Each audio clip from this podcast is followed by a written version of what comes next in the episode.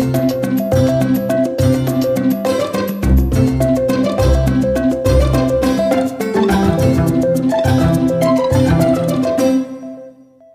วัสดีครับยินดีต้อนรับเข้าสู่ Goose to Learn นะครับ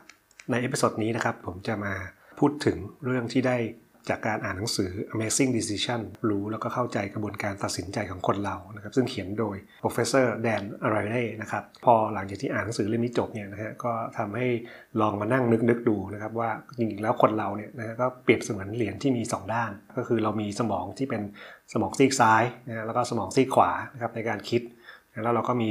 ทัศนคติทั้งในด้านบวกแล้วก็ด้านลบนะฮะเรามีทั้งศาสตร์และก็ศิลป์ในการดำเนินชีวิต นะแล้วก็เราก็มีความดีแล้วก็ความไม่ดีอยู่ในตัวเราเองเสมอๆนะครับหรือว่าแม้แต่การตัดสินใจของคนเราเองก็ตามเนี่ยนะครับซึ่งในหนังสือเล่มนี้เขาก็บอกว่ามันก็จะแบ่งออกเป็นส่วนที่เรียกว่าเป็นเป็นมาร์เก็ตนอมนะครับแล้วก็โซเชียลนอมซึ่งล้วนแล้วแต่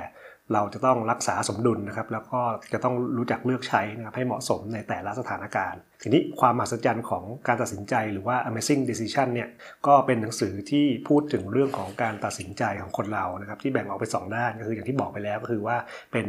market norm นะครับแล้วก็ social norm โดยที่พูดถึงผลจากการทดลองนะครับที่เกี่ยวกับการวิจัยในพฤติกรรมของมนุษย์เนี่ยในการตัดสินใจนะครับที่จะช่วยทำให้เราเข้าใจวิธีการตัดสินใจของคนเราได้มากยิ่งขึ้นนะครับซึ่งหนังสือเล่มนี้ เขียนเป็นแบบการ์ตูนทั้งเล่มเลยนะครับแล้วก็ทำให้รู้สึกว่าอ่านได้ง่ายดี แล้วก็เห็นภาพได้ชัดเจนดีมากเล่มหนึ่ง ที่ผมชอบมาก ๆ ก็คือว่าเขาเขียนไอตัวแทนของไอตัว Market Norm นะครับแล้วก็โซเชียลนอมเนี่ยครับคล้ายๆ กับเป็นตัวนางฟ้าหรือว่าเป็นเทวดา ที่ปรากฏตัวขึ้นมาเมื่อเราเริ่มมีการตัดสินใจ โดยใช้นอมต่างๆ ตัวเทวดาหรือนางฟ้าเนี่ยนะครับมันก็จะออกมาให้เหตุผลหักล้างซึ่งกันและกันนะครับเหมือนกับว่าเวลาที่เราจะต้องตัดสินใจหรือว่าต้องต้องจะต้องซื้อของอะไรสักอย่างหนึ่งเนี่ยมันก็จะมีเสียงขึ้นมาในหัวขึ้นมาปุ๊บนะครับเหมือนกับมีคนคนหนึ่งเนี่ยมาคอยกระซิบเพื่อสนับสนุนแล้วก็บอกว่าเอาละดีครับซื้อเลยในขณะเดียวกันก็จะมีอีกคนหนึ่งที่มากระซิบบอกว่าอย่าเลยนะครับมันฟุ่มเฟือย แล้วก็มันเป็นของที่ไม่จำเป็น เราจะมีเหมือนกับเสียงในหัวเราที่คอยมาหักล้างกันทางความคิดของเราอยู่เสมอๆซึ่งอารมณ์ประมาณนี้ ดังนั้นเนี่ยนะครับถ้าเกิดว่าหากเราเข้าใจนะครับการเกิดขึ้นของไอตัว market norm นะครับหรือ social norm เนี่ยในตัวเราเนี่ยก็จะช่วยให้เราสามารถตัดสินใจได้ดีมากขึ้น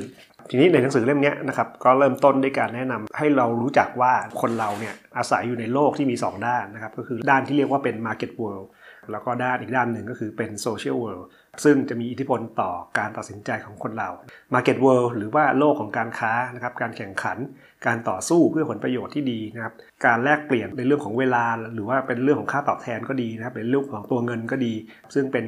คุณลักษณะที่เกิดขึ้นจากโลกของทุนนิยมเงินก็เป็นนกลไกหนึ่งที่ทำให้ Market World นั้นนะครับดำเนินไปได้ แต่ว่าในอีกด้านหนึ่งเนี่ย Social World นะครับหรือว่าโลกของสังคมเนี่ยก็คือโลกของการแบ่งปัน หรือว่าการช่วยเหลือมนุษยสัมพันธ์นะครับการสร้างความผูกพันหรือว่าเครือข่าย หรือว่าการสร้างมิตรภาพต่างๆเนี่ยโดยที่ไม่ได้หวังผลตอบแทนในเรื่องของเวลา แล้วก็ค่าตอบแทนใดๆเนี่ยซึ่งคนเราเนี่ยสามารถเรียนรู้แล้วก็ปรับตัว แล้วก็อยู่กับโลกทั้งสองที่แตกต่างกันตรงคันข้ามอย่างสิ้นเชิงเนี่ยได้อย่างน่าสัศจรรย์นะครับโดยที่ไอตัวนอมหรือว่าบรรทัดฐานนะครับจะเป็นเกณฑ์ที่จะชี้นำไปสู่พฤติกรรม แล้วก็การตัดสินใจที่คาดหวังของเราในแต่ละสถานการณ์ ซึ่งทั้ง Market World แล้วก็ Social World เนี่ยต่างก็มีข้อดีข้อเสียในตัวมันเอง แต่ก็ไม่ได้หมายความว่าเราจะเอาทั้ง 2 โลกเนี่ยนะครับมารวมกันถึงจะดีเสมอไป ความสำคัญมันอยู่ที่ว่าเราจะเลือกใช้โลกไหนนะครับกับสถานการณ์ใดที่มีความเหมาะสมหรือว่ามีความพอดีมากกว่า การเข้าใจกลไกของโลกทั้งสองนี่แหละนะครับก็จะช่วยทำให้เรามีการตัดสินใจที่ดีขึ้นทั้งในด้านเรื่องส่วนตัวแล้วก็เรื่องของการทำงานทางด้านส่วนตัวนะครับชีวิตส่วนตัวเนี่ยนะครับเราจะรักษาสมดุลระหว่าง market world แล้วก็ social world อย่างไรดีนะครับซึ่งในหนังสือเนี่ยก็จะบอกว่านะครับในการดำเนินชีวิต ในแต่ละวันของคนเราเนี่ยนะครับจะต้องคอยรักษาสมดุลระหว่างไอ้ตัว market world กับ social world แม้ว่ารอบๆข้างของตัวเราเนี่ยจะถูกนำพาไปด้วยกลไกของ market world เป็นหลักนะโดยเฉพาะเรื่องของตัวเงินนะในขณะที่ตัวโซเชียลเวิลด์เนี่ยของเราเนี่ยนะครับก็จะมีเครือข่ายที่มันสลับซับซ้อนนะครับ เช่นเรื่องของเพื่อนฝูงคู่รักครอบครัว เพื่อนร่วมงานนะครับแล้วก็อื่นๆมันการเข้าใจและรู้จัก สังเกตว่าในสถานการณ์ใดเนี่ยเราควรจะใช้ Market Norm หรือ Social Norm นะครับมาเป็นตัวนำนะก็จะเป็นการเริ่มต้นที่ดี ในสถานการณ์ที่เราต้องทำธุรกิจ อย่างเช่นนะครับในสถานการณ์ที่เราจะต้องทำธุรกิจกับเพื่อนเราเนี่ยมันก็อาจจะก่อให้เกิดความเสี่ยงต่างๆนะหรือว่าความขัดแย้งขึ้นได้เพราะว่าในบางครั้งเราก็ไม่รู้ว่าเราควรจะเอา Market Norm หรือ Social Norm มาเป็นตัวนำแต่ว่าในบางครั้งเราก็หลีกเลี่ยงไม่ได้ที่จะต้องนำเอาเรื่องของตัวเงิน เข้ามาใน Social Norm เหมือนกัน นะครับอย่างเช่นในกรณีที่เราไปกินข้าวกับเพื่อนนะครับแล้วเราจะต้องจ่ายค่าอาหารเนี่ยเราก็ต้องตัดสินใจว่าเราจะแชร์ค่าอาหารกันดี หรือว่าเราจะจ่ายเงินเลี้ยงเพื่อนทั้งหมดดีนะครับขึ้นอยู่กับความสัมพันธ์ หรือว่าการสร้างความสัมพันธ์ของคนในครอบครัวเนี่ยเราก็ไม่ได้ทำโดยที่หวังผลตอบแทน แต่เป็นการทำเพราะว่าเนื่องจากเป็นแรงจูงใจภายในเห็นคุณค่าของมันมากกว่า นี้การให้หรือว่าการมอบของขวัญตามเทศกาลต่างๆเนี่ยหรือว่าการบริจาคก็เป็นสิ่งที่ไม่สามารถตีมูลค่าออกมาเป็นตัวเงิน หรือว่าเป็นผลตอบแทน แต่มันเป็นการให้คุณค่าหรือว่าความสุขทางใจที่จะส่งผลผ่านต่อไปยังเพื่อนมนุษย์ด้วยกันนะครับเรียกว่าเป็นการเชื่อมต่อทางสังคมกันมากกว่า ทีนี้ทางด้านการทำงานเนื่องจากเป็นการทำเพื่อธุรกิจ แล้วเราจะบูรณาการเรื่องของ social norm เนี่ยให้เข้ากับ market norm ได้อย่างไร ในหนังสือก็กล่าวว่านะครับแม้ว่าตัวเงินเนี่ยจะเป็นแรงจูงใจภายนอกที่สำคัญที่ทำให้คนเราเนี่ยทำงานอย่างมีประสิทธิภาพ แต่ว่าก็ไม่เสมอไปการใช้ไอตัวโซเชียลนอมก็สามารถที่จะเพิ่มแรงจูงใจภายในนะครับในการทำงานที่ดี แล้วก็มีประสิทธิภาพได้เหมือนกัน ซึ่งแรงจูงใจภายในเนี่ยจะถูกขับเคลื่อนด้วยความสนใจ แล้วก็ความเอาใจใส่ในงานที่ทำความสนุกหรือว่าการรักงานที่ทำซึ่งเกิดจากซึ่งเกิดขึ้นจากภายในของคนคนนั้นเอง ในขณะที่แรงจูงใจภายนอกเนี่ยนะครับก็จะเป็นการทำเพื่อให้ได้ผลตอบแทน หรือว่าเป็นการหลีกเลี่ยงการถูกลงโทษนะฮะแม้ว่าคนเราเนี่ยจะสามารถแสดงออกได้ถึงแรงจูงใจทั้ง 2 แบบ แต่ว่าจากผลการวิจัยพบว่าสุดท้ายแล้วเนี่ยแรงจูงใจไม่ว่าจะเป็นภายนอกหรือภายในอันใดอันหนึ่ง จะเป็นตัวที่